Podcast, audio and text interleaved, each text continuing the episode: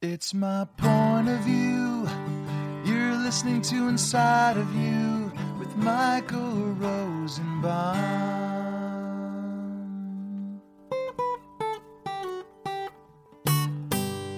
Inside of You with Michael Rosenbaum was not recorded in front of a live studio audience. You're listening to Inside of You with Michael Rosenbaum. Wow. It is 2020. Wasn't that a TV show, Ryan? Yeah, with Barbara Walters. Barbara Baba Waba. Barbara. Wasn't that, what? didn't they do that on Saturday Night Live? Remember uh, Cheri? Cheri Oteri? Oteri. She did it uh, this year. Yeah. Uh, Anderson Cooper edited it. Baba Waba. Yeah. He was losing his mind. Have you seen the clip? No. Oh, it's hilarious. Really? Yeah, Anderson Cooper is just losing it. He loves it. Yeah, he is loves the it. best It's thing. so Was he a little tipsy? I think so. He had to be tipsy. It's New so. Year's, you know. Uh, so look, guys, this is awesome. We're back for another season of Inside of You, and uh, I want to thank you. This is this is awesome. It's been a long year of like uh, abandonment issues and uh, guests with great stories and uh, tragedy, a lot of laughs, and um, I'm just really grateful. I'm grateful to be back to uh, to be doing the show. I, I love doing it. I've talked to you about this a lot. We wanted to do something special this this year, and I talked to Bryce and, and Ryan, who's here with me. First of all, Ryan, I want to give a shout out. Ryan, how do you pronounce your last name? Tejas. Yeah, you can't say tell us. No. Tell us more. It's Tejas. There's a first baseman who plays for the Toronto Blue Jays who goes by Rowdy Tellez. Rowdy Tellez. And it's it, it it rolls, but it's I've just been told that it's pronounced Tejas my whole life. And that's Ryan Tejas. god damn it. Hey, man. Yeah. Live with it. Uh, you know, Rob Hollis took off. We had an agreement, and uh, he was just, you know, he was doing, making a lot of money. He's got a family, and, and he uh, he had to do what he had to do. And uh, we're still buddies, and I wish him the best. And uh, so he left, and we had started this in the beginning, and uh, I was sort of like a bit out of a lo- you know at, at a loss, and uh, like, oh man, and you get all these things, feelings inside of you, like you know, like fuck, he's leaving, even though it's mutual, but he's he's leaving, and uh, my show's not as successful as Dax's, and comparing yourself, and that's when you go down this wormhole of negativity, and it just doesn't nobody any good, especially yourself. And uh, I learned a lot of that. Um, you know, you fast forward to me going to a wellness center last year and taking care of my shit. I think things just got they caught up with me, and I had to handle them. I think you either don't handle them, or you handle them in whatever way you can, and getting help. And um, I did that. It wasn't. It wasn't because Rob left, by the way. It was. It was just a culmination of uh, things, surgeries, botched surgeries. Uh, don't use this surgeon. His name is. I'm just kidding. I'm not going to tell you that one. I don't know if you want to go there. Yeah, I don't want to go there right now. But um, you know, Ryan came on board, and we were just having art night. Something I learned at the wellness center, and I was like, Ryan's like, you know, I, I, I go, Ryan, can you, can you engineer? I'm sure I can. Right. And I it turns out I can. You you did. You did a fantastic job. Another thing that's coming up, by the way. So first of all, I'm grateful for you, Ryan. I'm grateful, Teaz, that you're here. Thanks, Rosenbaum. I am. It's really nice. It's like it started out as you know an episode. Let's see what happens, and now we're doing them. Um, you know, the top 13 clips that we're going to show, or sorry, that we're going to uh, to have you listen to, are not necessarily the best guests or the best. They're just great moments that uh, we here at Inside of You, myself and Bryce, we looked through and uh, you know we thought these were great moments a nice moment, and relevant to the show. They uh, they sort of just depict the show. And if you put them all together, it's kind of what the show is about. It's you know. Um, anyway, you'll hear these in a moment. These top 13, not top 10 list. It's the top 13 moments. But remember, these aren't necessarily the best guests, although they are great guests. What's great is we've decided here at Inside of You to start doing video. Now, you're thinking, if you're listening to this, you're like, wait a minute, what? And a lot of people have asked, and we thought it was a good idea.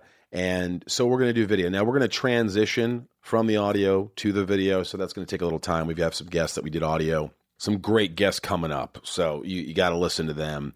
Uh, we've got Stephen Amell, great guest, and we're going to start doing video. So I'm doing the whole video setup. I stole some of those guys at Bobby Lee's uh, podcast, and they're going to help me set a nice, nice little uh, video stuff here. And, and my friend Ryan here happens to do a lot of other things, so he's going to help me out with the video. It's been a great year. Also, I joined Patreon. Do you guys know Patreon? Holy shit, Ryan! This is the coolest thing ever, and I'm I'm I'm lost because for five years people have been doing this. But if you love something, if you love a podcast, you could join Patreon and you could subscribe. So I was like, oh, who wants to pay money? Well, it's amazing how people really, uh, loyal listeners, want to support the podcast, support me paying you and paying other people and making the show better and doing video and and also it just feels like a family. You know, I thought, oh, I would just do what I'm required to do, but I've already like had I text people on it and say, "Hey, thanks for this." I become it becomes like it, it, Patreon to me is more like a friend in a way. I mean, you have to have your space. I'm really grateful to all the uh, Patreons who subscribe. There's tiers on there if you want to be a Patreon member. There's so many cool things depending on the tier you're in, but you get extra footage, extra me rambling that just will be seen on Patreon that you won't see here. We have a thing called shit talking which we talk to guests. I talk to guests and I ask them questions that some of the Patreons ask. They want to know. It's all Patreon questions. Uh, and I will ask each guest um, the questions. I mean, at least the 10 that I choose each week. Um, and there's so much more. The shit talking with Rosenbaum. We've got Q&A sessions with me alone that only my patrons will get to see. So it's really cool. So check it out. Join me. Join me and we'll have a lot of fun. We all, we always have fun anyway, and I, I really uh, appreciate the support. What else? Oh, Tom Welling and I have a new wine out. Ryan, uh, we did wine last year for Nocking Point at Stephen Amell's Wine, and uh, they asked us. I guess we sold out last year. We were the biggest grossing wine. Wow! So they want to do it again. So this year there's a, mix, uh, a little spin. I get to be the pure. It's called pure evil wine. I was the evil last time. Tom was pure because you know. Mm-hmm and now I'm the pure and he's the evil. It's pretty cool. We love it. We love wine. Uh, if you like wine and you, you want to use my uh, what my, kind of wine is it? You know, it's like uh, Tom's is a red and I'm the white. I'm always the white because I like white wine. So you'll just have to see. Go to nockingpoint.com, type in the code PURE, and take an additional 10% off. So all you have to do is go to nockingpointwines.com slash tastemakers dash club and get some pure evil wine with me and Tom Welling. Uh, also, I'll be in Portland um, at the end of January here. If you want to come see me and Welling at a con, that would be a lot of fun. We do these things called Smallville Nights. I don't know if you know it, but um, if you go to a con, Tom and I improvise. We read old Smallville scripts. I might wear a bald cap. I don't know. Tom wears a flannel, perhaps. Uh, we have special guests occasionally. It's a lot of fun. I'd like to say uh, a little shout out. We were talking about the Patreon. I'd like to give a little shout out in the beginning and the outro of the show. In the intro, I'd like to shout out to the top tier patrons. That's Angelina G. It's almost Angelina Joe G. Lena. I'm not following that no, one. I'm not either. Angela G, Bob B, Dion K, Jerry W, Jill E, Kevin R, Lauren G, Leah or Lee S, Robert B, Taylor B, and Yukiko. Yeah. I like that name, Yukiko or Yukiko. I think it's Yukiko. Wouldn't you think? I think Yukiko sounds right. I think so. But anyway, listeners, I want to thank you. Uh, 2019 was a learning curve for me and uh, growing.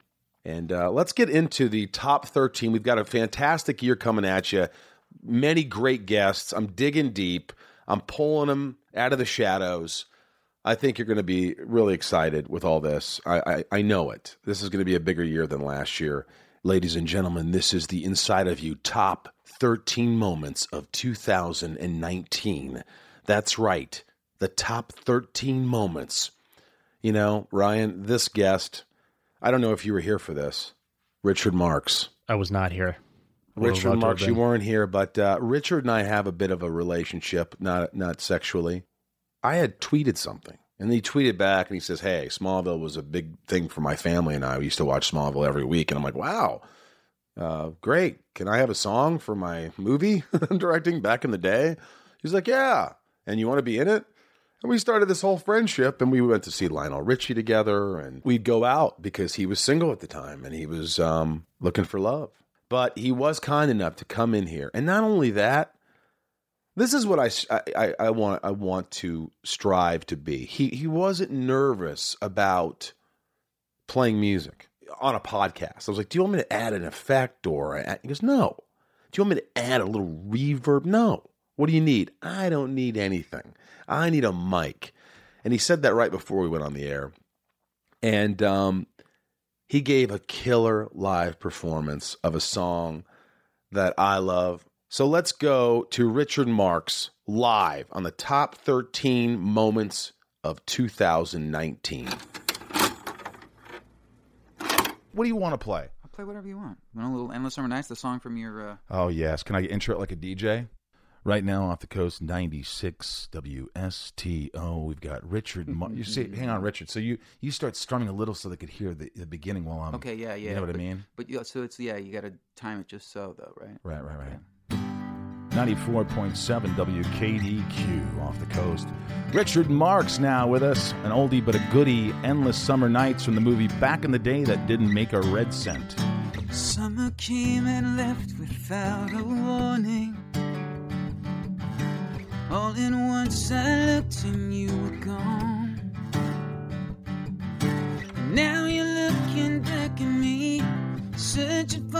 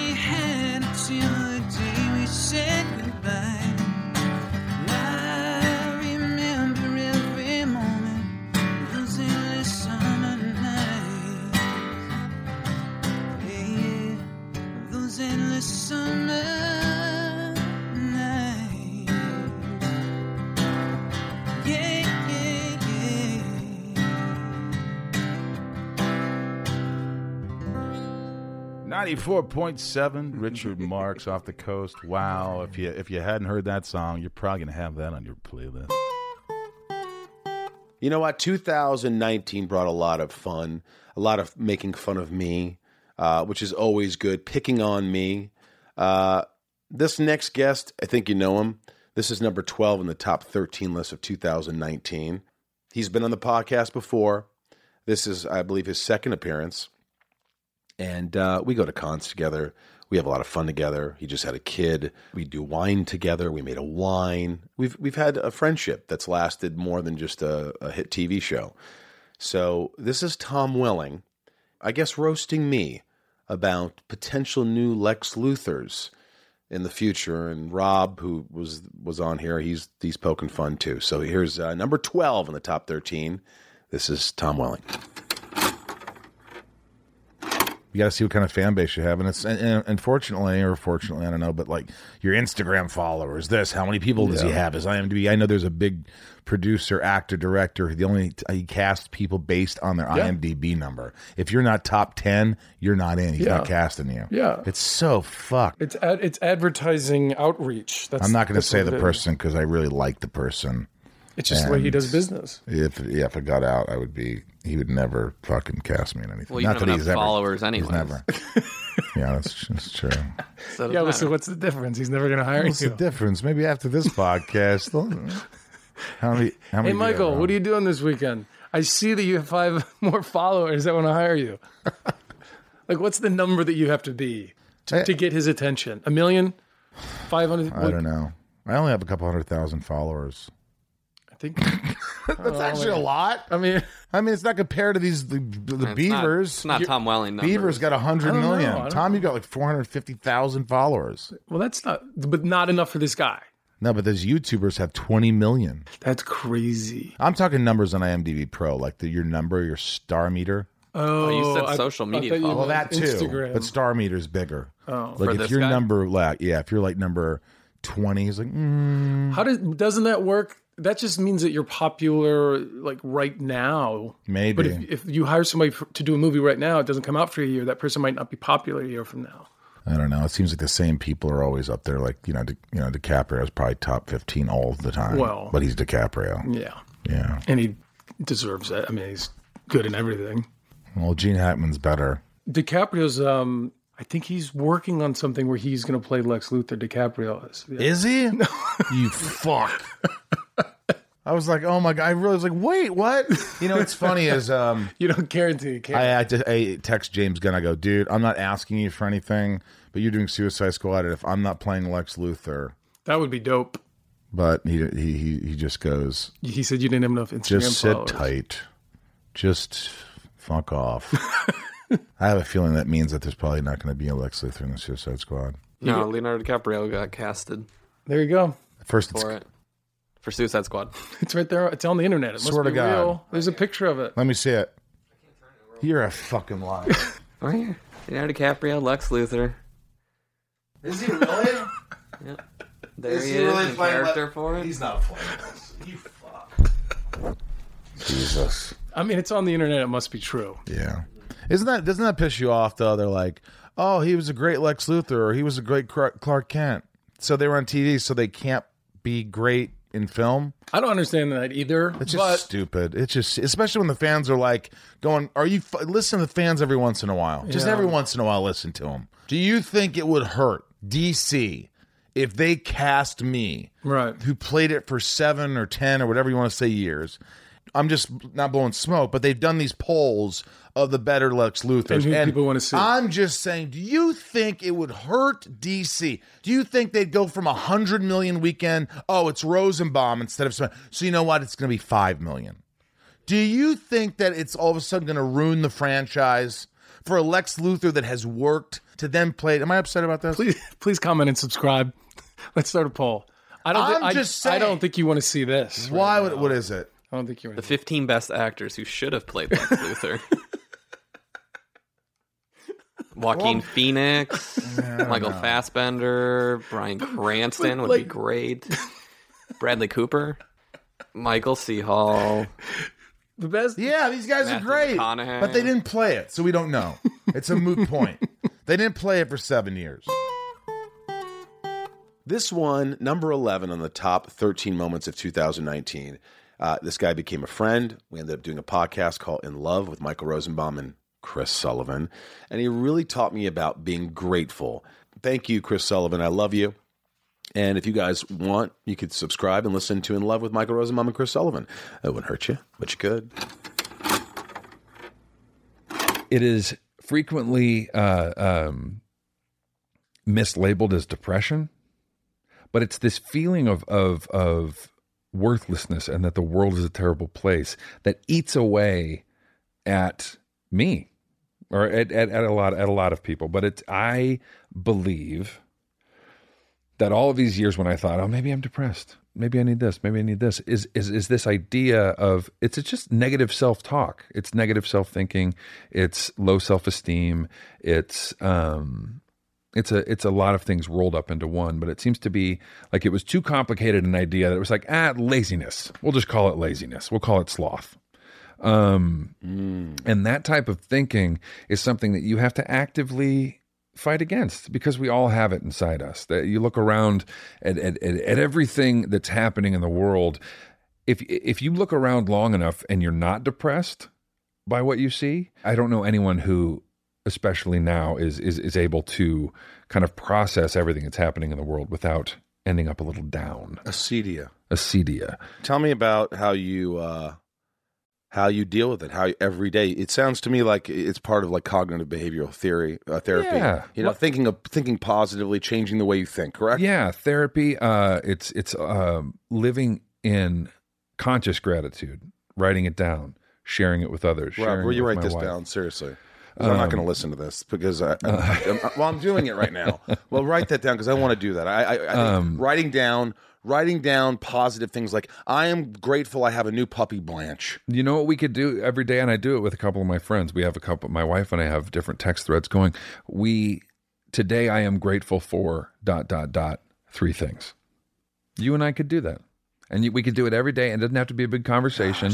It could be three things that we just send to each other.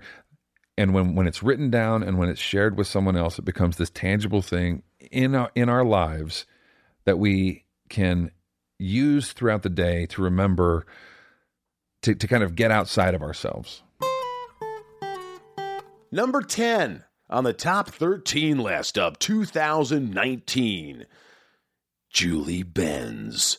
This is cool because Julie, she she like goes into my DM, not because she's hitting on me, she's married, but she'll slide in and be like, dude, your episode with so and so was so amazing. It really touched me. She listens to them. And when actors, your peers, are listening to the podcast, folks, it makes me feel like I'm doing something right. And I'm just honored by it. And her talking about her panic attack right after getting killed off in Dexter, just listen.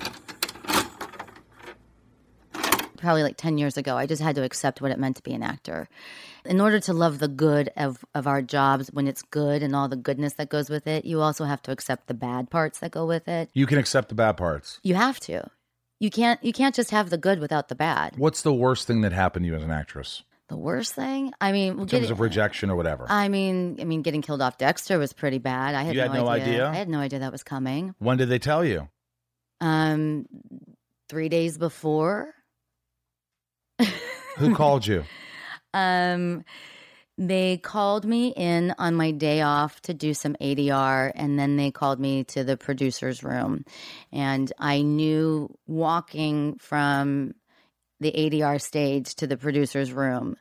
When you get called to the producers, you're being killed off a show. I mean, it's just you, You just had- know were you getting an anxiety attack? Yeah, I suffer from panic attacks and I started having a panic attack and I called my manager at the time and I said, "Oh my god, I think they're killing me off." And he, this is what he said. He's like, "All right, kid. Okay." Because he he knows I suffer from panic attacks and he's like, "Just get in and out as fast as you can. Just say thank you and get out." And I was like, "Okay." And then I called my husband who was my boyfriend at the time and I said and he's not in the business and I said oh my god I'm walking to the producer's office I think I'm being killed off the show and he's like maybe they're giving you a raise which like really broke my heart because I was like no they don't call it you don't get a raise that way Hey, Julie, great four seasons. You're making what Dexter makes. Yeah, yeah. I'm like, it doesn't happen that way. You got to fight for the raise. And then he said the same thing. And he said, just get in and out as fast as you can and get home, and I'll meet you at home. So I tried to get in out as fast as I could. Like, I walked in the room and I said, you know, I know what this is about. How many people were in the room? It was um, three, the three executive producers. All men. No, one woman. Okay. Yeah. Thank God there was a woman Yeah. there. And I said, thank you so much for a great four years. I've appreciated every moment. You moment. said that? I did. I Before they said a word. Uh, before they said a word. I said, I'm smart enough to know what's going on. So thank you for a great four years. Let's talk tomorrow. And because I'm feeling the panic attack. and what did they on. say? They wanted to have, you know, to have a conversation. And so then I had to sit down and, um, And you know it's true but wait, now. But wait, let me really set the stage because to make matters worse, I worked out at a gym right by the studio, and so I was I'd worked out that morning, and it was really hot, like hot, like today hot.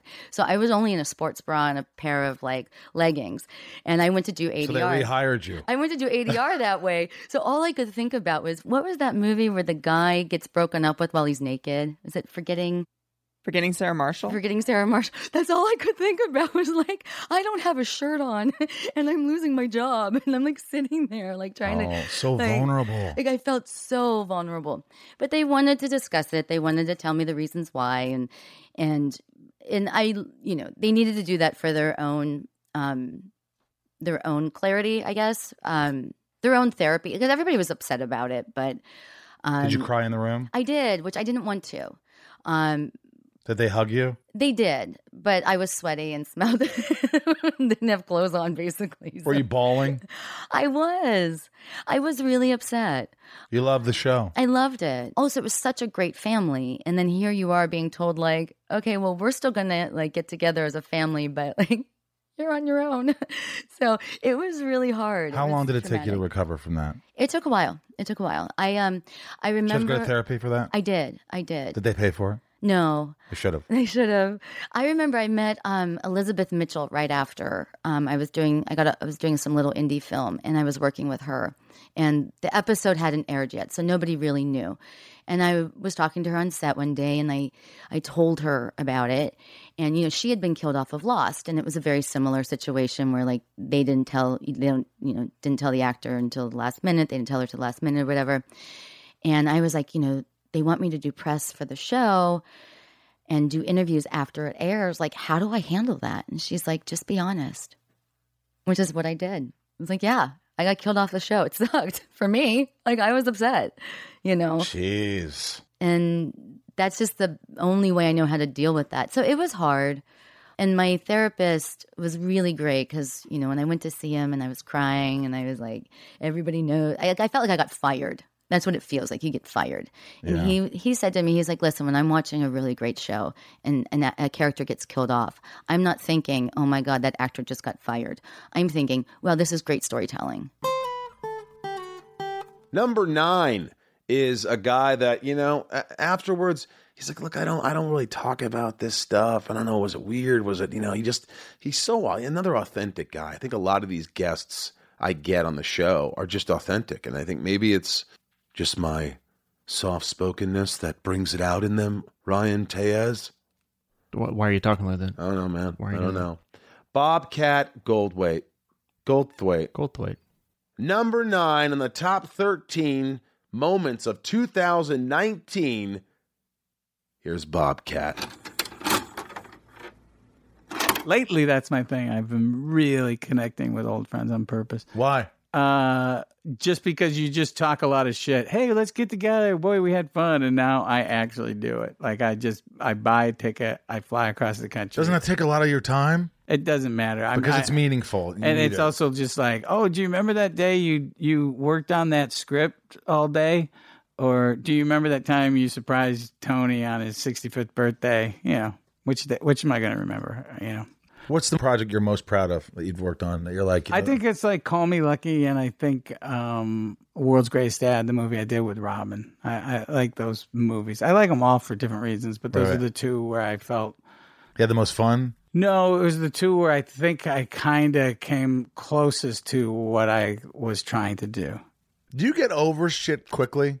No, I mean that's why, like I said to my friend who just this other fellow who I, who I'd worked with and I did know, and he was a really good guy, uh, Kevin Barnett. He passed away, but I went to his his two closest friends, Josh and Jermaine, and I was like, you know, when this happens, uh, you kind of feel like you're not allowed to live your life because you're forgetting this person because these guys were so close to him.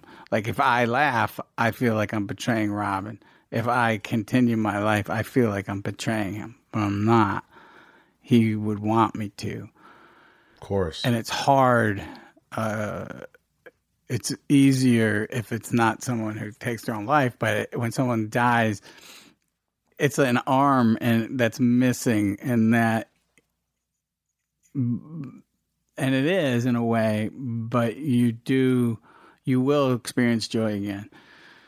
That's that's. I think that comes from experience, and that comes from just living and hitting rock bottom. And I, so many times, yeah. so many times that you're like going. I mean, Because you- what's the alternative? when someone dies, you think, well, I'm going to do this, you know, we're going to have a memorial and that'll help. And it won't. Or it does for some, in some ways, but it doesn't. Or we're going to, I'm going to go on a trip and go to a beach and that doesn't do it. It's, I think time is the thing, you know? do you um do you ugly cry?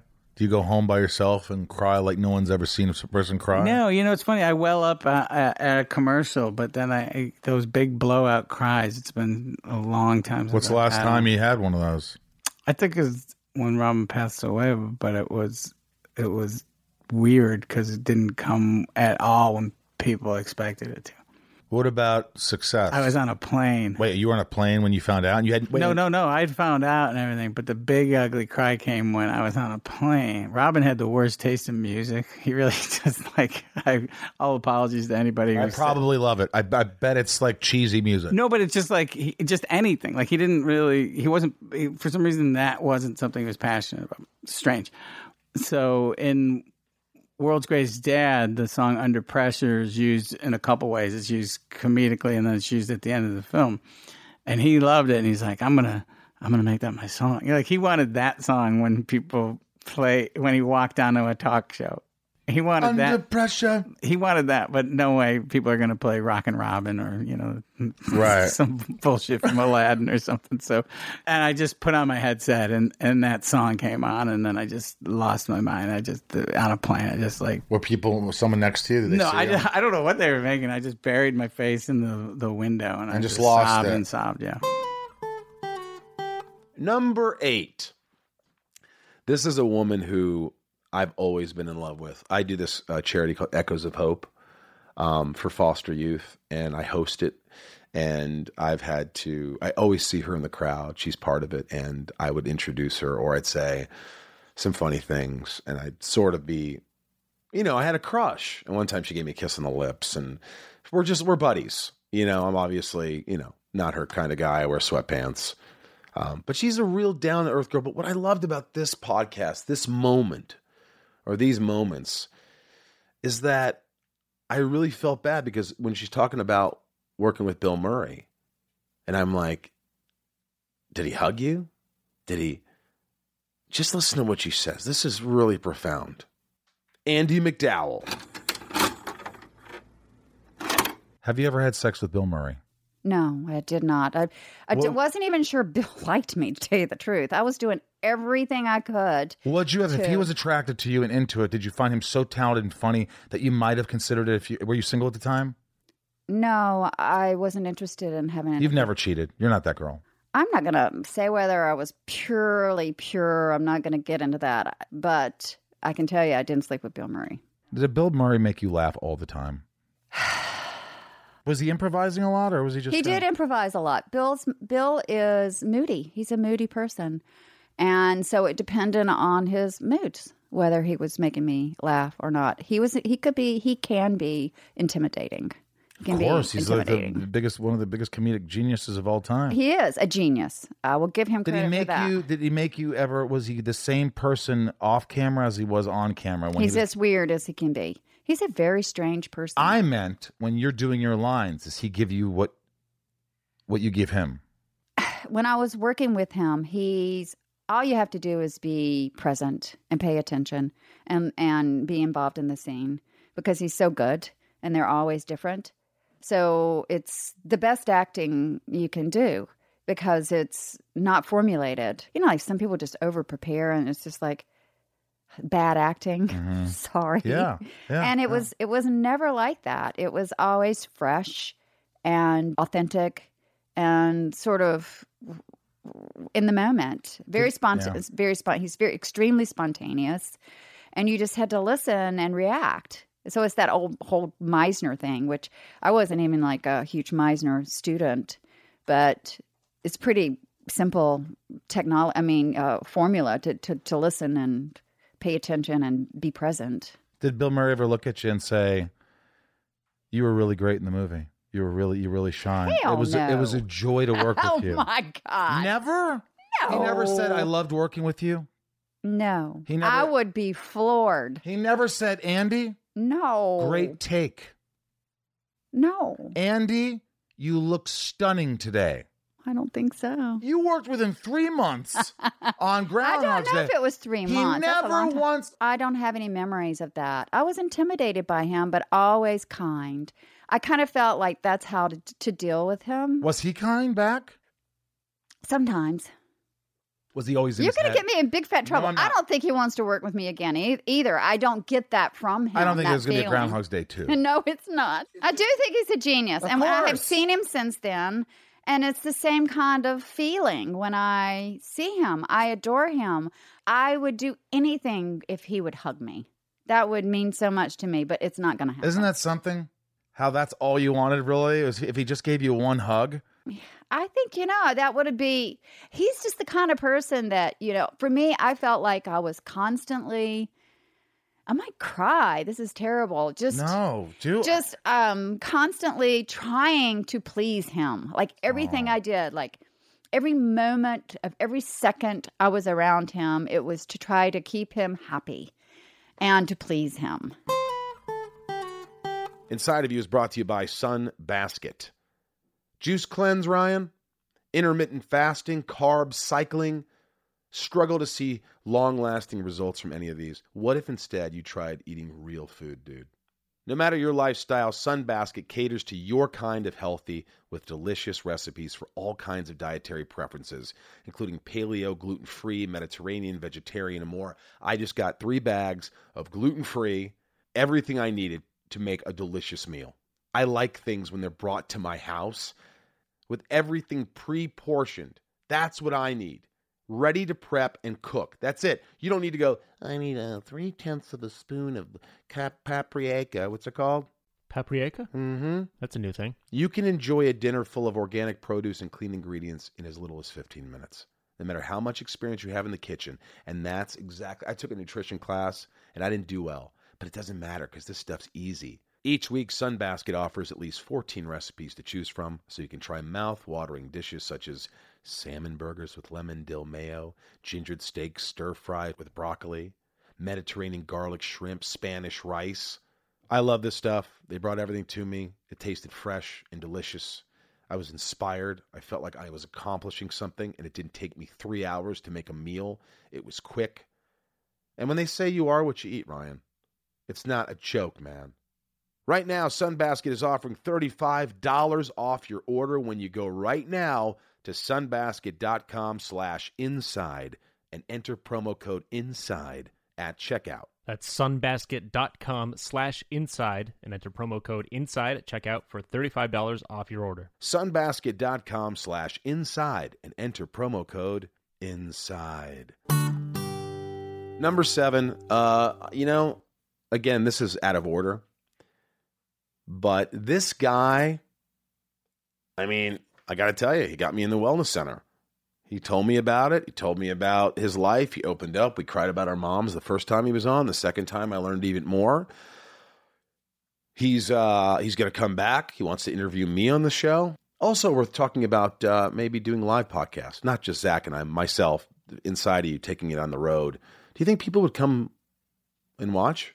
Yeah, sure. I've been to others, and it's like, oh, there's hundreds of people here. I mean, I, I think Absolutely. I think it'd be embarrassing if I showed up and like uh, there's eight people there. But I guess what do you do, right? You're like, hey, thanks for coming. Yeah, just do it anyway. You do it anyway. Of course. You got to stop worrying about other people or, uh, you know, what's the word when you, you know, it's like uh, validation. Like, oh, oh, 200 people came, so that means you're good or worthy. Fuck that, man. How about I love the podcast. People love the podcast. If they show up, they show up. And what if one of those eight people is the Dalai Lama? I hmm. mean, That would be pretty cool, man. that could happen. Maybe they come on stage. Yeah. He'd come on stage. Yeah, why not? All right, this guest, number seven, again, in no particular order, number seven of the top 13 moments of 2019, Zachary Levi. I had this conversation with Dax, Dax Shepard, Yeah, on, yeah. A, on a plane where it started to get heated, where he was talking about mental illness, and I was like agreeing, but I was also saying uh, sexual molestation, uh, molestation, Yeah. mol- molestation, mol- molesting. Yeah. Jesus, I can't speak. But you know, as a kid, there was some things that happened to me that like I dodged some bullets, and I still had I still like I remember the feeling I had as a child so scared, so nervous, what's going to happen? And I wasn't even molested, but it was close. Like I almost like I escaped.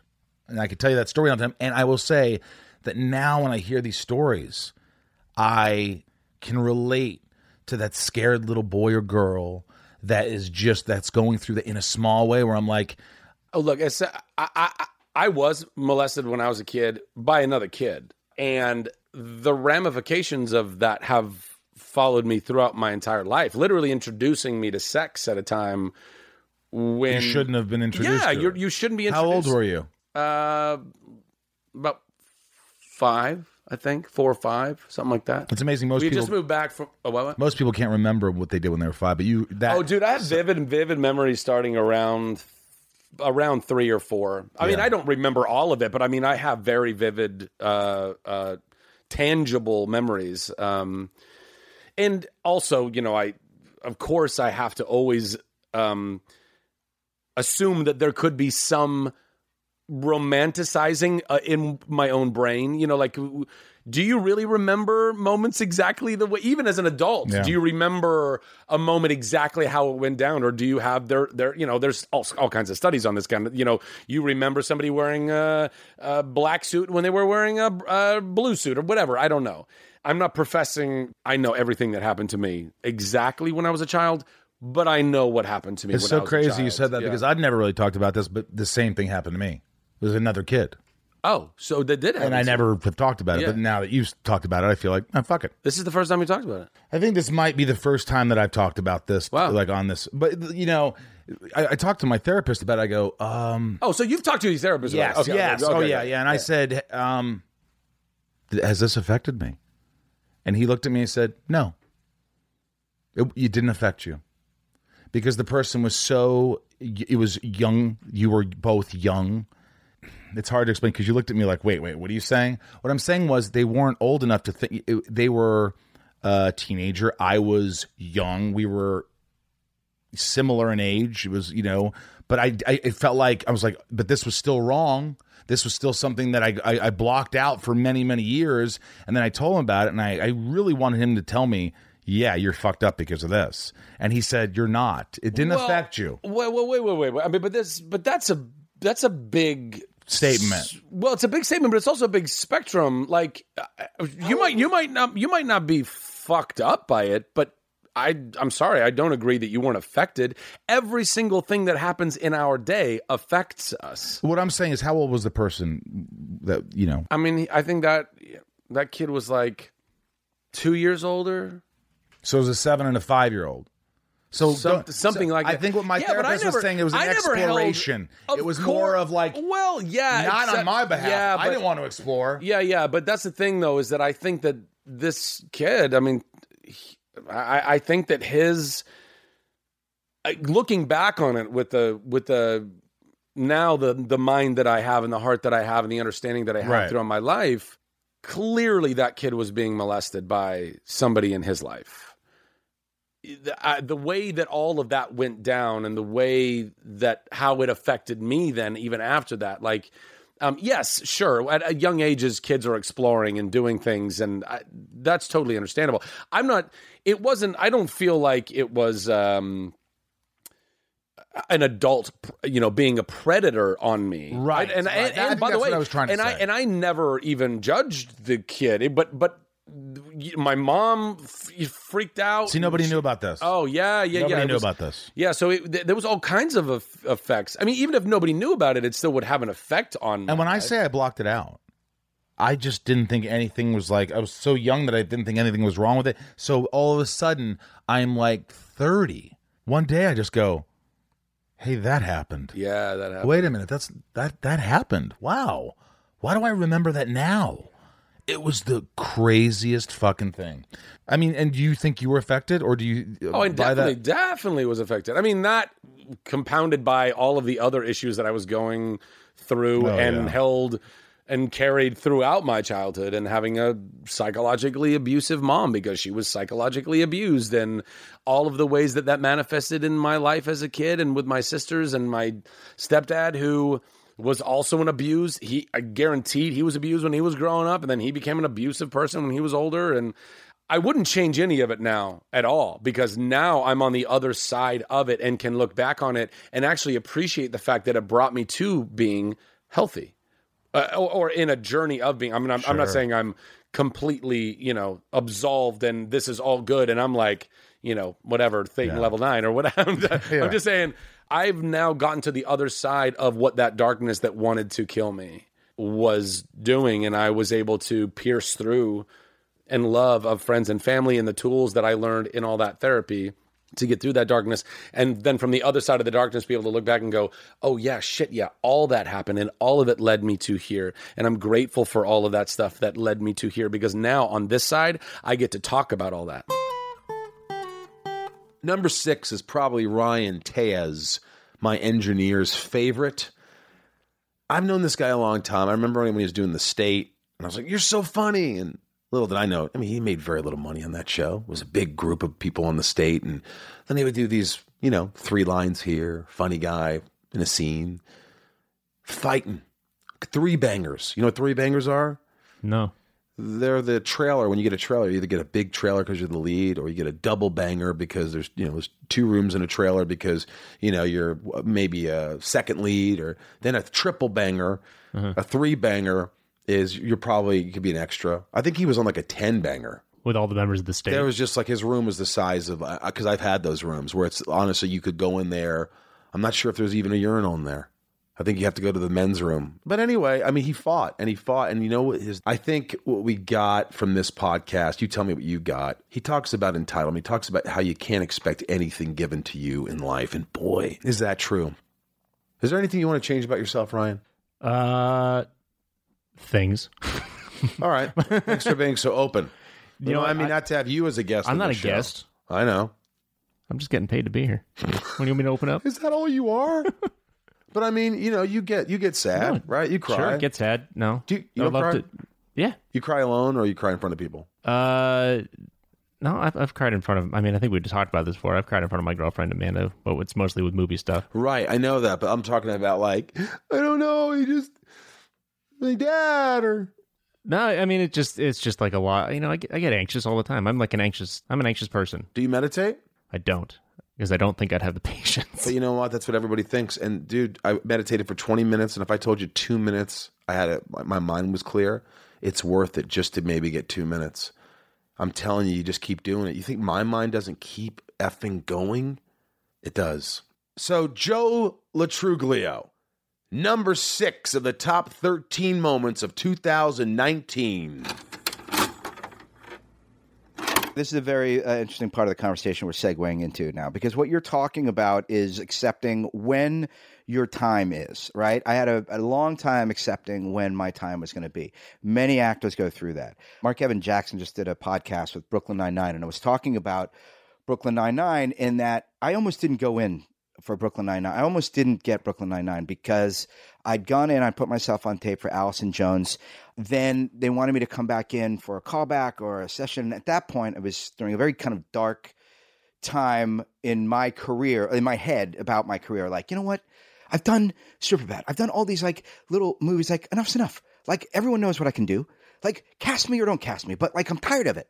I was really the ego was overwhelming, swallowing me up, and so I almost didn't go.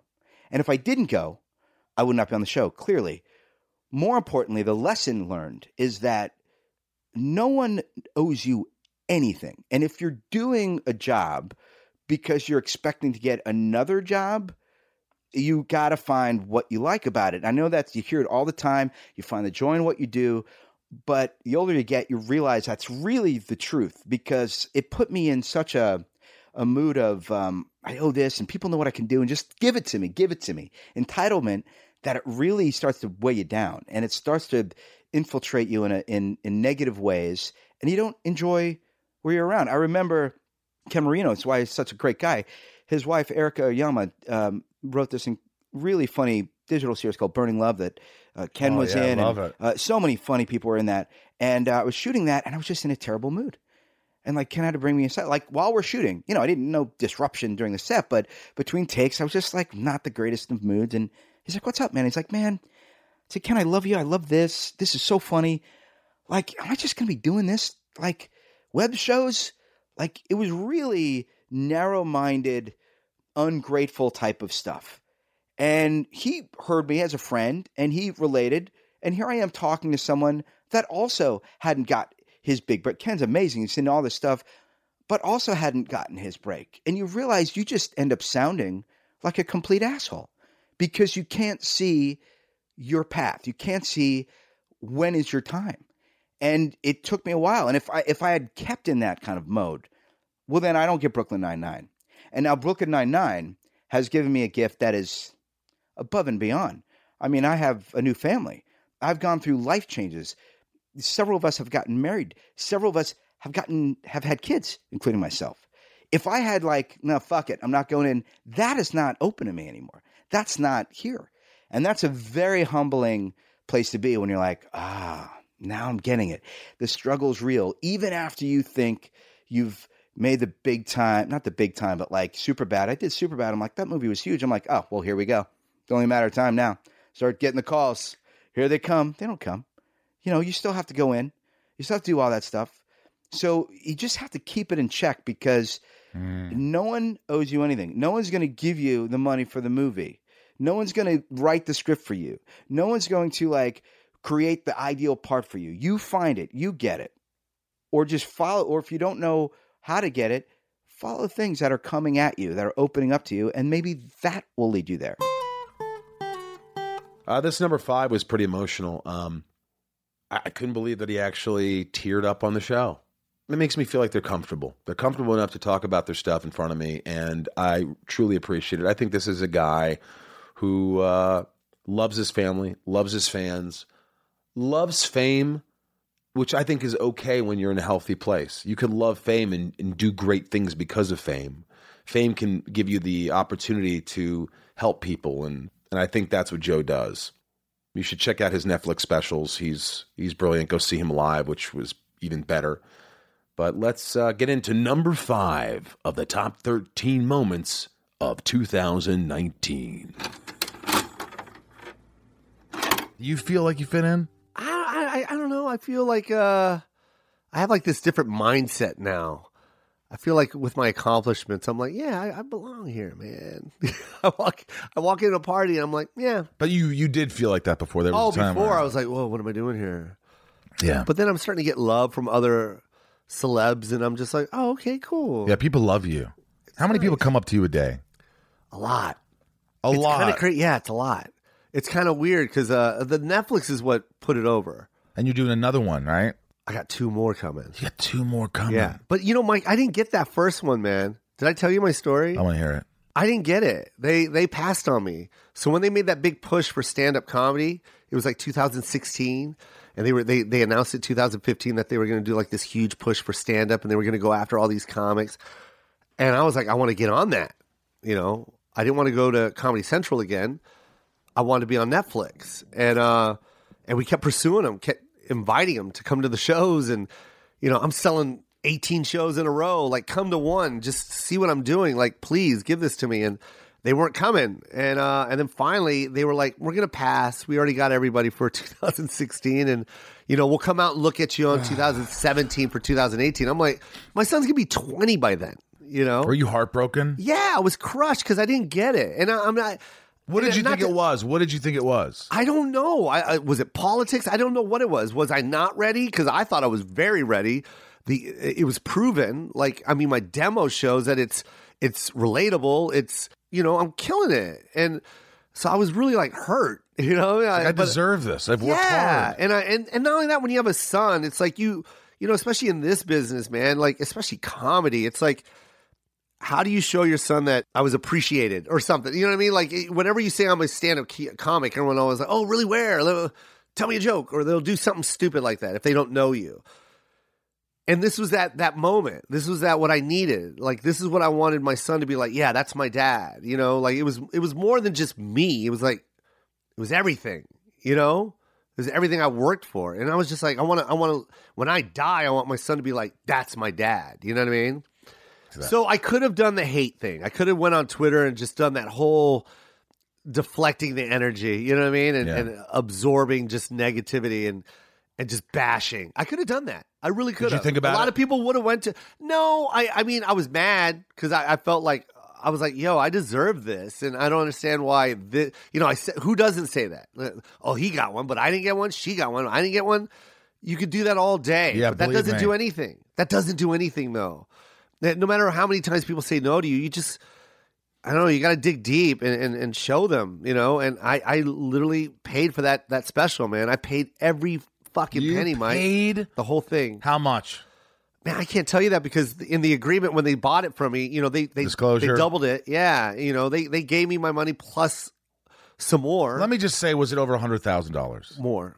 that you Way put more. your own money way, more, way more. Hundreds of thousands of Okay, dollars? let me tell you why I went way more because I could have went that route. We could have shot it for a hundred thousand. Right. You know, Just I could have. I could have went to the. I could have went to any improv, got three cameras, and shot it. And, and, and, and I could have said, oh, well, the, mater- the materials is what's going to sell it. Or I can make it look like something that Netflix put money into.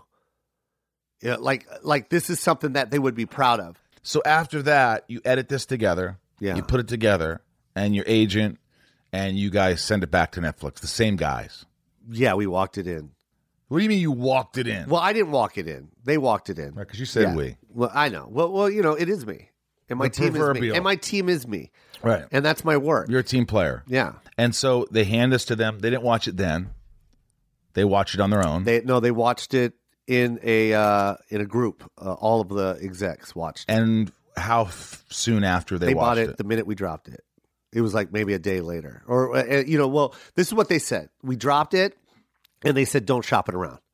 And then right when they got it, they watched it, and then they called my agent. and They go, "Don't shop it around. We want to put in an offer, so just take it off the market." And when he told you that, Uh huh. I cried. I was going to ask you, did you cry on the phone? Hell yeah, I'm crying right now. Are you?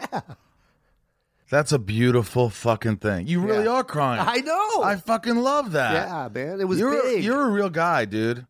You're a real fucking. You st- you have that heart in you that just, you know. And I knew it when I met you. That, that inviting sort of. You love people. You love life. You love.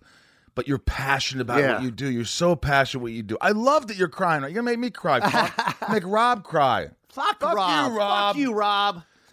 dude. That was my dream. You know? You wanted a special. Yeah. It's from delirious to that. Like that's all I lived. Oh, and you know that's all I wanted to be was a, s- uh, a stand-up comic.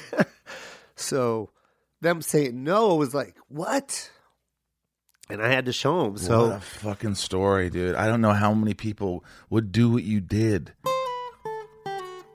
Like I said, this is going to be a special year, folks. I hope you uh, stick around and tell your friends. Force your friends to subscribe in a non threatening way. Uh, remember, video is coming back. We're doing video for Inside of You. It's going to be coming hopefully uh, sooner than later. Stay tuned, but please keep listening. Also, if you want to write into the podcast, remember hello at insideofyoupodcast.com. We love this stuff. We love reading stuff. Um, it touches me, the, the letters I've gotten from you. Um, again, your support, the Patreons, patrons joining Patreon and, and subscribing to the show and giving back and getting extra supplemental material and um, videos and all that stuff really helps. So thank you all for that. I really appreciate that. Number four on the Inside of You Top 13 Moments of 2019. Wow, this was a guest that just said, fuck it. She just opened up about her sexuality. She loved sex. She had a lot of it. Her relationship with uh, Al Pacino, which we're going to listen to now. A little bit the crazy story about uh, being boxed out by Pacino's criminal business manager, and a beautiful moment between our dear friend Carrie Fisher, who passed away three years ago this past Christmas. It was crazy, man. Two weeks before she passed away, three years ago, she had a party for her 60th birthday at her house, and I brought her some cupcakes and some stuff. And then when she went off to film Star Wars, uh, she I still have the message on my uh, machine. Maybe I'll play it for you sometime. But she said, uh, "Hey, asshole," or something. I'll uh, I'll be back in a couple. Like I'll be back next week. Let's all get together.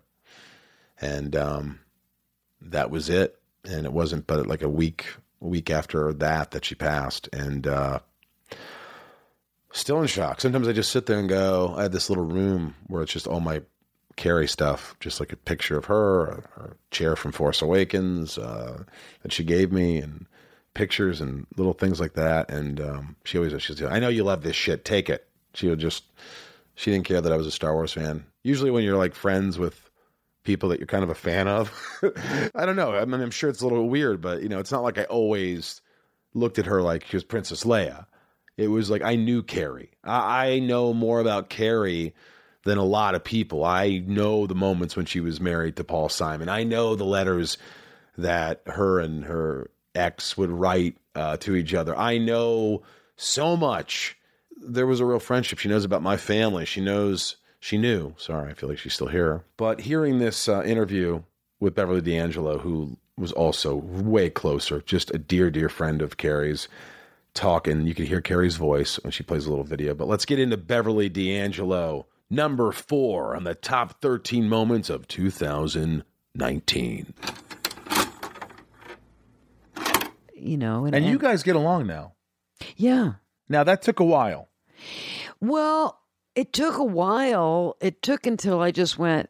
Uh, this guy is never gonna change. He's never like Right. this is. Well, when you met, so- were you in love? You were in love, Oh, instantaneously.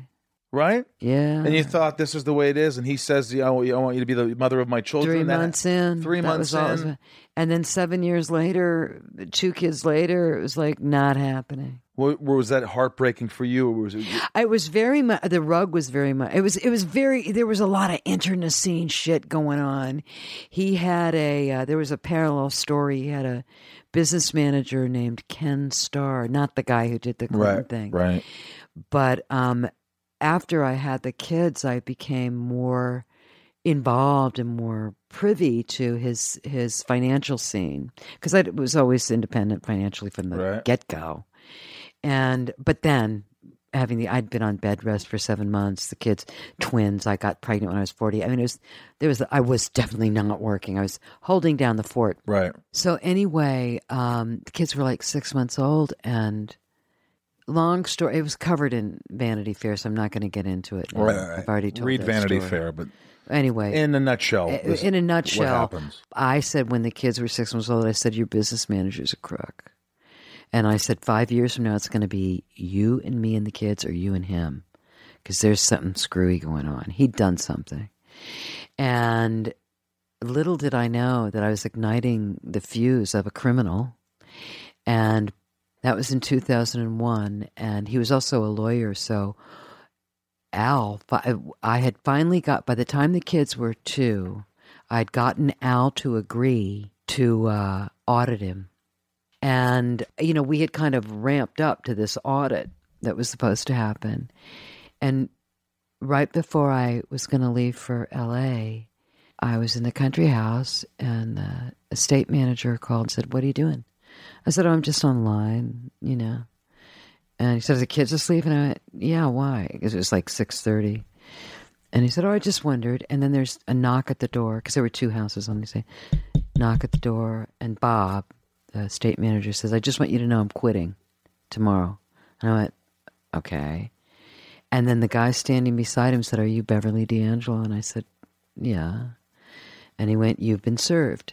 So I open up this envelope, and um, it's a Subpoena? uh, it's a custody filing, and it's Al, signed by the business manager because he's a lawyer. Ken so he could Starr. And it's a custody file, and it was odd. And it said, you know, that Al was filing in court to get a grant to be able to take the kids anywhere with him without the mother. It was worded even weird. What the fuck did this come out of? I called him up and said, What is this? And he goes, Well, you know, we're not married. So it's just, you know, a custody thing. Because if you're not married, you don't, uh, whatever. And I was like, Huh? And I went, Well, do, uh, do I need a lawyer? And he went, Oh, the court will give you one. I went, The court? So I'm like, What the fuck is happening? The thing is, I would go over to see Carrie and just stay there and we traveled all over the we we we were never out of touch but we had a lot of serious hang time. And one thing i did learn how to do starting out early as like a flower child floating around all over the place and a musician was hanging which is what i love. You just Yeah. like make it up as you go along. And if there's music in it. So inevitably whenever we'd get together and it was something that griffin dunne actually said in uh in that bright lights documentary about her i i, I really Yeah. picked up on that when he said that when they were roommates in New York, that they just sang all day long. I'm going into the kitchen. You- That's you know. exactly how she would sound. That's you Th- sounded like th- her in a That's way. right. So anyway, so that was a big part of our life. So the other day, I don't know how I found this, but I was Yeah, looking at my phone, and um, I found a, a video that that that in a nutshell was really what our relationship was. Our relationship was agenda agendaless. When you think about two women who were actresses and and you know, Agenda-less. Agenda like it. less and that we just hung out together and i really do think that one of the ingredients of our friendship was that what we wanted from each other was friendship That's it. it wasn't like oh this person because Carrie would have Carrie would have friends that you know were as a result of work or professional And they'd be there. thing and they'd be there for a while and then they'd be gone when that mission was accomplished Right. but you know I was we always had that Yeah. thing anyway so I found this this video that we made she had just gotten her dog Gary So I'm going to play the audio because yeah video and and video. and and for some reason she just started singing to, to she Gary. wanted me to film Gary. We were so we were making the, we were taking pictures of Gary, and and she started singing "Come Back to Me." Well, let's hear it. Okay. So this is uh, on your iPhone. We're we're listening to this now. Yeah. It's Beverly D'Angelo, the late beautiful Carrie Fisher, singing to Carrie's dog Gary. Yeah, with a ma- song made up on the spot. Here's Gary, Gary, Gary over here. Gary, you see, Gary, oh, Gary, oh, Gary. Come back to me, Gary, you see, Gary, oh, Gary, oh, Gary. Oji booty, giddy booty, Gary, oh, Gary, oh, Gary. Come back to me, Gary, you see, Gary, oh, Gary, oh, Gary.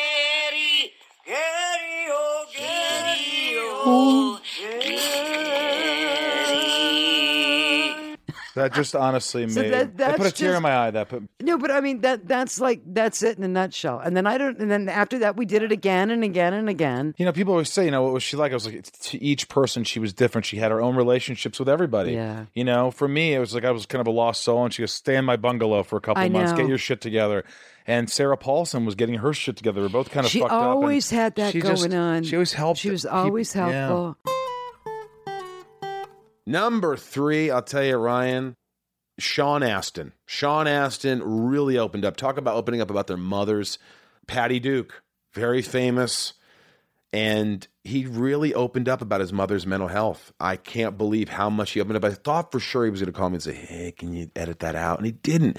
And that's what helps people. When we don't edit shit out, when people listen and go, Oh my God, my mom had um, you know, bipolar disorder. My mother had this. And what I what I really got well, listen to this. Listen to number three, Sean Astin on the top 13 moments of 2019.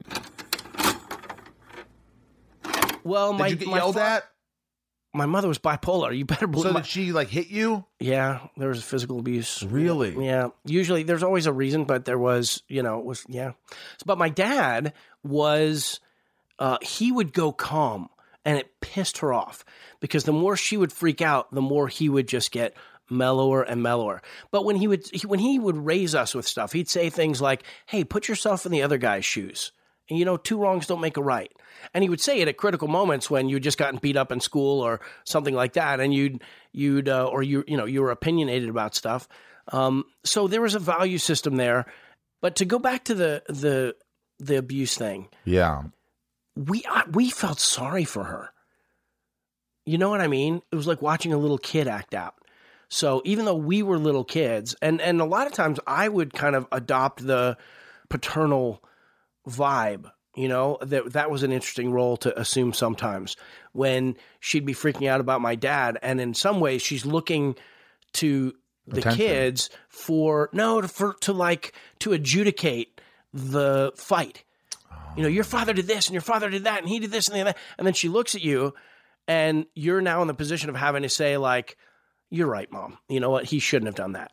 Or be like, well, you know, but you did kind of flip out before you had a, ch-. you know, we're, you're like this weird juror. So, so what ends up happening is you develop this uh, ability to kind of, you know, run between the raindrops where you don't You're on. Yeah. where you don't but you all but a tone is what she really wants she wants a nurturing supportive understanding tone you know and it's impossible with any uh, relationship to kind of like break it all down in the, in, into its component parts but this is the quality that people are interested in hearing because it's what's different from from or it's what they've experienced that people don't like to talk about so when my mom was physically abusive I always sensed that she knew what my limits were and she didn't push past them.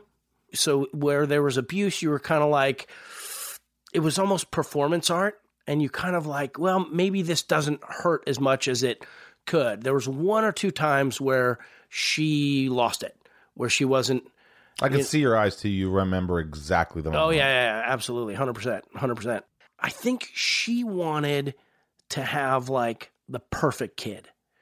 She wanted to prove to everyone that she was a like the perfect mother, and that you didn't have to have uh, the kind of turmoil that she had in her life in order to have success. So when I was seven or eight, um, I'm always I always get the dates a little bit wrong or the ages a little bit wrong, but I was seven or eight, and she came to me and said they're doing an after school special. You remember these after school Oh, specials? yeah. They would do these like issue of the week shows, child abuse, teen pregnancy, drug addiction. Kind of groundbreaking. It was groundbreaking, but it was also lame because they would just wrap it all up in a nice, neat little bow in 20 minutes. Yeah, yeah, you know. But they would still talk about it at least. yeah. So they wanted my mom to play this abusive mother, and she said, "Okay, but if my son can be the abused That's right. child." That's right. So I played. uh, Jesus. It was called "Please Don't Hit Me, Mom," and Please don't hit me, mom. yeah, there was starring your mother as your mother and you as you. I actually just saw the poster for it. Lance Guest was in it. I don't know if you ever knew who Lance Guest was, uh, and Nancy McKeon of what do you call it? Uh, different uh, uh, Facts of Life Facts of fame that my brother starred in for Right. five years. So it was their three names, my mom and those two, and then my name wasn't mentioned on the poster at all. But I, but the poster was of my mom uh, crying on a couch, hugging me, and I had like I just remember I had this like really big hair. But it was an interesting experience. I mean, like- did so she in the in the movie or in the Yeah. she was uh, the show she was she was abusive. Yeah. So you were like reliving your life. I mean, your life essentially. You were playing a part where it's like this is real. Yeah. This is actually happening in my house. But you didn't say that. No one there on set. one had no one in the world knew anything. They, they- you think they just knew? You think people knew what, what that your mom? I think you could tell. It was an amazing learning experience, not just the fight scenes where she would be, you know, the abuse scenes, which were, I was a little bit nervous, uncomfortable laughter. Um, that's my first acting story that I tell people is that, you know, she, she's supposed to grab me. I like forgot to tell her something or I dropped a math book or I don't know what it was in this in the show. And so she's grabbing me in the kitchen and, and banging me against the cupboard. And so I'm laughing and the director's getting nervous. You know, these TV movies, they don't have a lot of time to sort of think about stuff. You got Or to use it because it's interesting. Well, Interesting choice, Sean. they were just panicked because I wasn't doing what I was supposed to do. So my mom took me outside and she goes, Sean, this is my career. I took a chance on you. Uh, right. And, and I start to cry. And she's like, okay. And they go, and she's like, rolling, rolling. So they roll and she's beating me up and I'm crying and everything. And then they, they say, cut. And the director's like, God, that was amazing. And my mom hugs me and tears are rolling down my cheeks because I've just like disappointed or whatever. And she looks at me and she smiles and she goes, honey, that's, that's acting. You did it. and you're like, oh, oh, good. Okay, good. That's like a good thing, I guess. Number two. This dude, uh, you know, I've seen him at when I was doing comedy, doing stand up. Boy, was I frightened. Stand up was a really tough time for me. I had to pretend I was just fine. And I just watched the movie Judy. Oh, yeah. Renee that Yeah. Zellweger. Zellweger. That's right. I, I, I listen to me. This I'm going to tell you guys something. I've never cried this hard, this long after seeing that movie.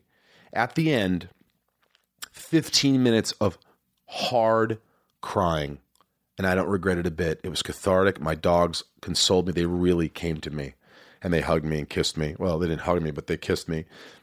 She gets horrible stage fright, Judy Garland, and I was like, "Oh my god!" And she died at 47. I'm like, "Oh my god!" And she all these things. And I was like, "She popped pills. That's what killed her." I'm like, "Oh my god!" I'm just saying, I felt like I could relate. I just did. I felt like I was like, "Wow." And she's 47. I'm like, I'm 47 now, and uh, I felt like it was the, even that movie was sort of the, you have to have a wake up call or you will die. People will die. You can't suffer. You can't hurt your body. I've always had stage fright. I think that's the real thing, and I never want to admit it. But I do. I, I the way I, I'm trying. I think with meditation and things, I'm trying to calm that. It's not that big of a deal. You know, do your shit. Don't think in the future. Don't take a week stressing out when you're wasting time. Stress out the day of or the hour of. Give yourself a chance, maybe for an hour a day, but doing it to yourself, fight or flight all the time. You know, so going up with Dane Cook against, you know, not against Dane Cook, but with these other huge um, talents, these stand ups, it was rough. And um, Dane, I was surprisingly, I thought, is he going to open up or is he going to be, because everybody has this perception. It was Dane Cook a dick? Was he this? And he fucking talks to, about things that make you go, yes, this is a good dude. This is a solid guy. He just texts me. He wants to come back on the podcast. I love how open he was about his brother's embezzlement, about life. If you listen to the whole podcast, how he talks about his dad, there's some sweet, sweet moments. Number two of the top 13 moments of 2019, Dane Cook. Greatest moments of my life are sometimes the things that were the absolute most atrocious because from that you get tools. You get tools that you can then implement sometimes into your work just sometimes into something funny a funny story or or a, a performance. You know those things that like oh i lived through that. I studied the uh, the steps the empathy the the anger. I, I allowed myself to kind of sit in it. I don't drink. I don't do drugs. I've never done anything in my life. I feel feelings and then I get to put that and share it in stories and performance. So there's nothing that comes bad from weakness sometimes in myself or in people around me that I have to cohabitate with. What's the when you say atrocious? I mean, you probably don't want to talk about any of this, but if you do, what's one thing you will talk about that you're like, you know, this happened in my life, and as bad as it is, I learned so much from that. And how did you get through it? Well, for me, it was putting my brother in jail. I had to put my The brother in embezzlement. Yeah. So once that happened, and I don't, I, I, I pick and choose where I talk about it because I, um, it was a cataclysmic betrayal in my life that almost sent me into a, an abyss of depression. So sometimes, if and forgive me if I say to you like I just don't want to keep going down this Sure. rabbit hole, but to look at down from the cusp of it for a minute, Yeah. I can tell you that it was like everything that I thought my life was up until the day that that happened, and then the year to follow of how bad it got. It capsized me, and it and it made me a person that was very difficult to be around because I was um, encumbered and sad. So I didn't. I had to, you know, go back over the years because I probably didn't always treat people fairly because I was uh, mortified. I was humiliated by my brother publicly at a time when I was hitting a level, an echelon of superstardom that I should have fucking been enjoying twenty four seven, and I couldn't. It was like somebody's just dragging you, pulling you down while you're trying to get up. I, I'd said a couple times in previous interviews, I said I felt like I was surviving the piranhas of Hollywood so well, only to find out my brother was the devil. It was nuts. Would I change it now? Zero. Would I change? Zero. Everything that I became from that as a person and performer, I value myself even more from that experience. You know, before we get into the number one, uh, I also want to throw out some, uh, just some love to uh, everyone again for making, uh, not making me do this, but showing me the light that I, it's, I'm doing something. I really enjoy it. I really love doing this this podcast. And um, write in, tell us how you feel, write a review, get your friends to subscribe. It's important. Let's get into the number one. Super talented. The, the best thing I think he said was, My work does not define me. I am not my work. It just, it really sat with me. And uh, let's get into it. This is Rainn Wilson. Are you st- still extremely hard on yourself, even when you're doing The Office? Yeah. Did you like going? I have to step it up or a hit show. I have to be funny. I have to be this. You- were you hard after the show? Yeah, you know, I've I've gotten so much better in the last four or five years. Like I've really made big strides um, in a lot of ways. I used to be really career obsessed. Uh, and you know what that's like in, in, in this world of just constant comparing myself to others and like why is he in that movie and I'm not and and I was when I was on the office like it was all about like how do I leverage Dwight to get more movie roles and to get greater stardom and um and and so it was really just hard on myself and, and really kind of had OCD about about that. You know, f- uh, filming uh, f- that in my head and going over it over it again. And now I've really I really let that go. How? How? Well, a lot of it's been this therapy work, you know, and you know, just work with my wife. She's been really supportive about it, and real, you know, as I've kind of loved myself more, I think going more into spirituality has allowed me to love myself more, so that I'm not, I am not my job, I am not my success. My self esteem is not. It's certainly linked to success and in my work, but my I am not my work. I am not how successful my work is going. Um, so I don't need that anymore. But it used to be that way. It used to be that way, and it kind of made me an asshole. You know, you were an asshole. I wouldn't say. I don't think if you talk to the office cast, they would be like, "Oh, Rainn was an asshole." I think people we all get along and good, but I could be an asshole. Yeah, I I could be pretty narcissistic and self centered, and yeah, they, they, I had some I had some rough years in there. So there you have it, guys. Top 13 moments. It was really a joy. There's so many other great guests. This year we've got so many other great guests coming on. Some will repeat. Stephen Amell, he came back. Morena Baccarin. Come on, man. That's exciting. Many other guests. I'm so excited. Video is coming your way on YouTube, so make sure I'll let you know when that comes out. But we're going to tr- just try to make the show better and better. We're not changing the show. We added a little intro, a little outro, a little more talking about you guys and um, trying to be more current. You know, we'd like to just be a little more current and um, record the intros and outros close to when we air. So we're trying different things, and it's hard with different schedules. But we love you. We thank you. This top 13 moments of 2019 for Inside of You with Michael Rosenbaum. Um, Ryan, thank you. This has been fantastic. What a what are your Bryce? I want to thank Bryce because uh, he uh, he really put a lot of this, most of it together. He really did, and Mia for editing this. Really top notch stuff, and you know we're just striving to be better and better. Ryan, uh, this has been great. Thank you. Thank you. Yeah, man, this is a lot of fun. Also, the Patreons. I love you. The Patreons. If you want to join Patreon, go to Patreon, subscribe to the podcast. You're going to get a lot of stuff. I mean, uh, the top tier, I think, gets uh, care packages from me every four months. I think there's Q and A's with me. Um, there's uh, uh, shit talking with Michael Rosenbaum, a bunch of other stuff too. Extra podcast stuff, extra, extra, extra. Um, so I'm really excited about that. And uh, remember, Portland, Oregon, I will be there uh, at the end of January. So uh, come see Smallville Nights. Come see Tom Welling and I. We got the wine, Nocking Point Wines. It's called Pure Evil. I'm the pure this time. Welling's the evil. We sold out last year.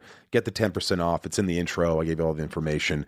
All right. This is a shout out to the top tier patrons on Patreon Bortax, Christina B., Emily, Emma H., Jason W., Nancy D., Nico P., Sarah V., Trisha, Barry I. And listen, Patreons, patrons, I freaking love you guys. I was so shocked at like looking on there going, is anyone going to subscribe to this? I don't know. Everybody's telling me to do it. And all of a sudden I'm like, boom, 100 patrons right away. And I'm like, this is awesome. I'm like, can I just do Inside of You for the rest of my life? Also on social media, don't forget to follow and at Inside of You Pod on Twitter, at Inside of You Podcast on Instagram, and Inside of You Podcast on Facebook. Also, this is a message from a fan. Brian says, uh, a message from Michael. Hey, Michael, not sure if this will ever reach you. My name is Brian, 30 years old from Kansas City, Missouri. Thank you for staying true to yourself and doing things that suit you. Man, I know Smallville was long hours and stressful, but man, it got me through some difficult times in my life. My parents' divorce, grandparents, death, etc. I discovered your podcast and I came for some humor, but it has helped through so much. So many days dealing with panic and anxiety, and your podcast is a breath of fresh air. I have to make it out to the West Coast and meet at a convention or something. Many blessings. And that's Brian Kelly. So you see how what impact you know the show has. It means the world to me. Thank you for uh, for writing in because I do read them. You see, I do read these things. Oh, and thank you for listening to my band Left on Laurel. I know it's another actor playing music, but I think a lot of you guys liked it, and uh, you know, it was great. We played at the Roxy, the famous Troubadour. We went to Germany and toured. We sold a lot of merch, and we do StageIts, which are online shows, and it was just a real treat. And I want to say thank you for the all the wonderful support. I want to thank my band. I want to thank you know I, I know it was a rocky road, and I, I don't know what the future holds, But uh, I'm working on stuff with my lead guitarist Rob right now. But left on Laurel guys, Tom, Lally, Rob Danson, Kent, Irwin, Carl McDowell. Thank you guys for uh, a wonderful, wonderful memory of playing in a band. Never thought I'd ever do that, but that's part of this show is like overlooking your fears, man, and just saying, just do it for you, man. I love our band. We're being placed in a TV show that's coming up.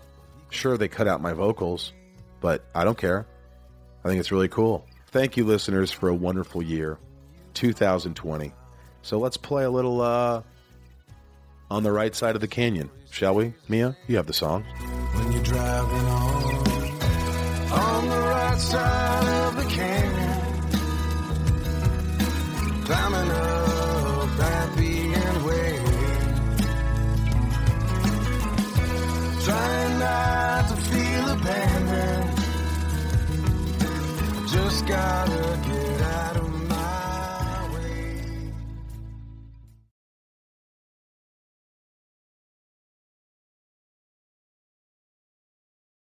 Welcome to Talkville, the ultimate Smallville rewatch podcast. Guest star Sarah Carter as Alicia Baker. Although I didn't really work with her a lot. But Tom did, and they had some real big smoochy scenes. Yeah. Can we talk about that? Could there be any more sex? What was a three page makeout scene that just kept going? Good Lord, we get it. They have chemistry. Jump in now or catch up on any of the past seasons of Talkville on YouTube or wherever you listen.